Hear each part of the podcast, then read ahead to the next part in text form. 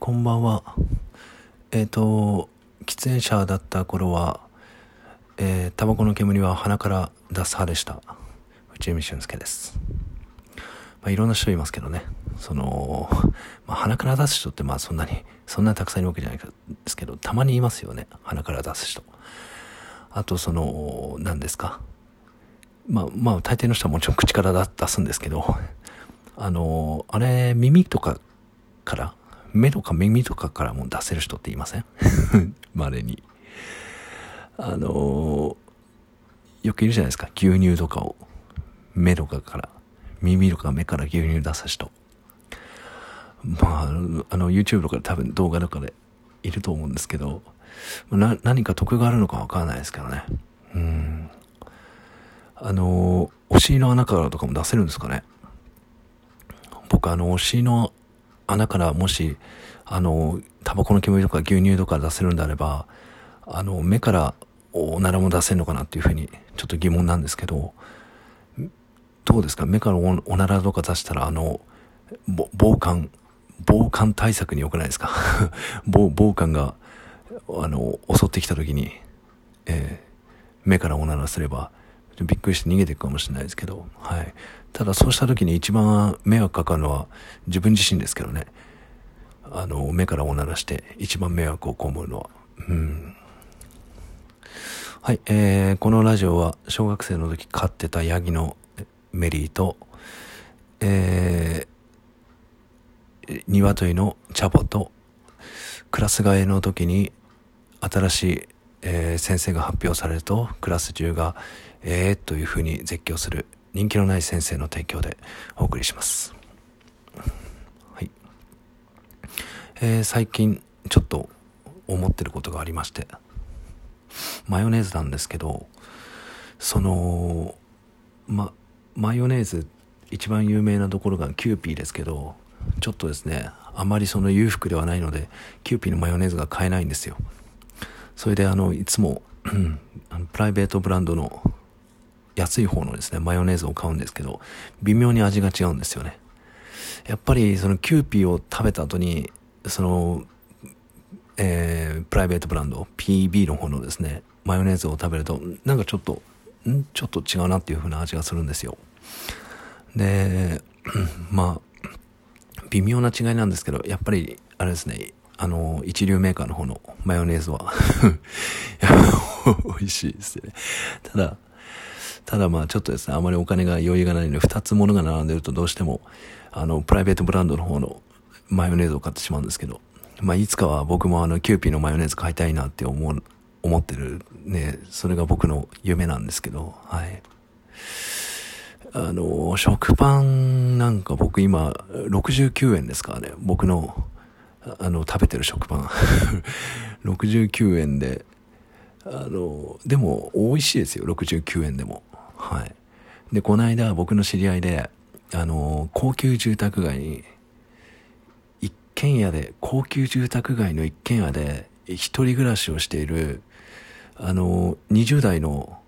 女性が僕の知り合いでですね、そういうちょっとへんてこな人がいまして、その人にその話を したらですね、驚いてまして、69円で。1069円じゃないのみたいな。うん。今なんか食パンブームなんですって。終わったかもしれないですけど、高級食パンブームみたいなのが今もあるのか、もう終わったのかちょっとわからないですけど。で、高級な食パン、が人気があったんですよね。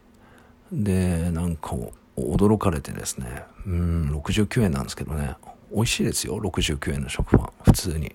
食べれますよ。その69円の食パンに何ですか、安いウインナーと、あとキューピーじゃないマヨネーズをつけて食べてるんですよ本当に庶民的というか、美味しいですけどね。いいんですよ別に、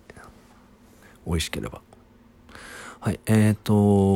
物を買うときに、何を重要視しますかというアンケートがありまして、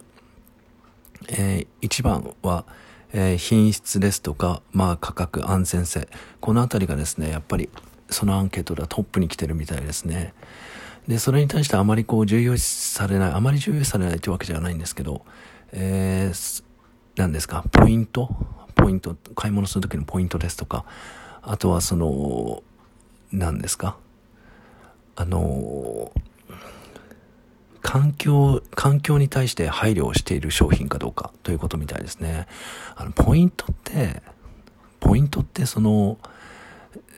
あれじゃないですか、よくなんかポイント貯まるって言って、その、たくさん買う人っているじゃないですか。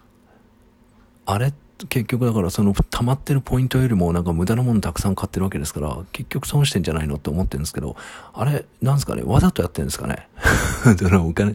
なんですか、お金に余裕があるかなんかわかんないですけど、わざとそういうなんかそういうアホを演じてるんですかね。ポイント貯まるって言って喜んでたくさん買ってる人っているじゃないですか、ね、だって結局それだけそのたくさん買って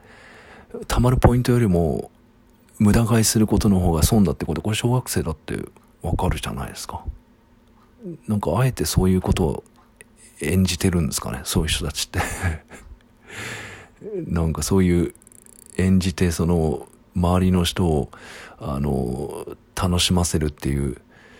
なんかそういう慈善的なあれですかね、振る舞いなんですかね、それってわかんないですけど。で、環境に配慮した。環境っていうのは、あれですね、別に、対して、環境云々とか言ってる、場合じゃないんですよ。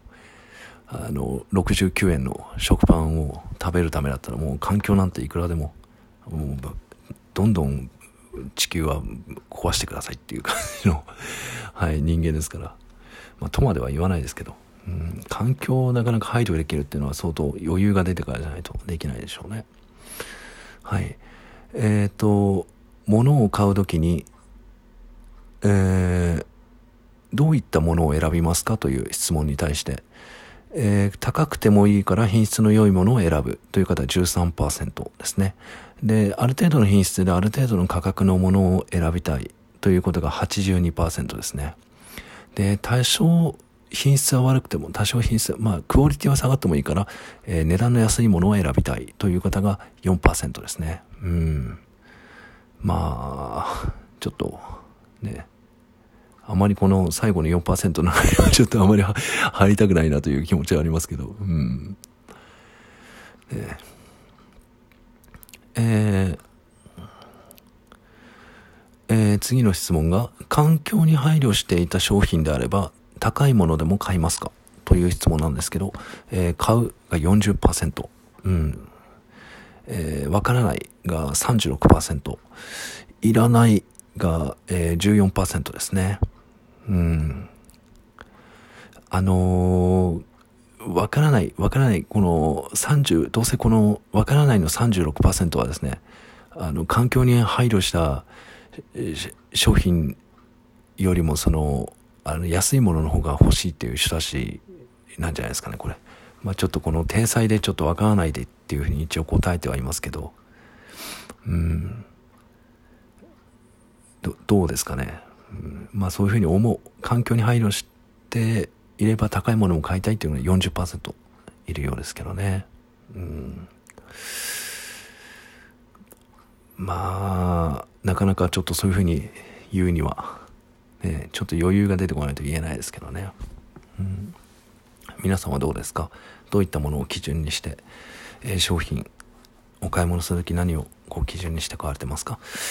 質問コーナーに行きたいと思います。今週もですね、質問が特に来ていないので、自分で質問しちゃいましたというコーナーです。内海さんこんばんは。いつもラジオを楽しく拝聴しています。最近、私は一人暮らしを始めて、仕事の帰りなど遅くなることがあって、夜道、暗い道などはとても、不安に思っています。そこで、その、夜道を歩くときなど何か何かいい、方法がありましたら教えてください。なるほど。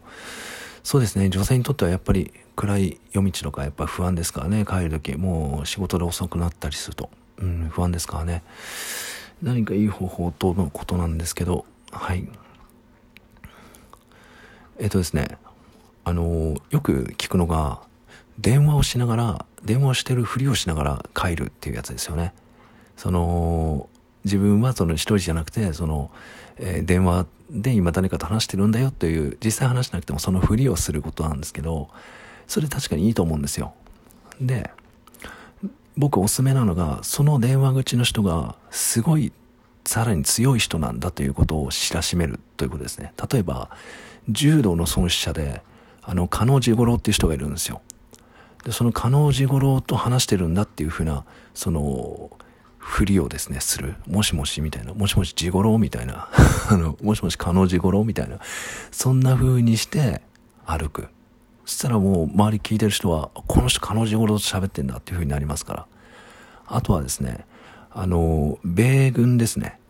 米軍統合参謀本部議長っていうのがいてですね、今現職がマーク・アレキサンダー・ミリーっていう人なんですよ。で、電話でだからもしもしマーク・アレキサンダー・ミリーみたいな感じで、もしもしミリーみたいな感じでやるっていうのもいいですし、あとは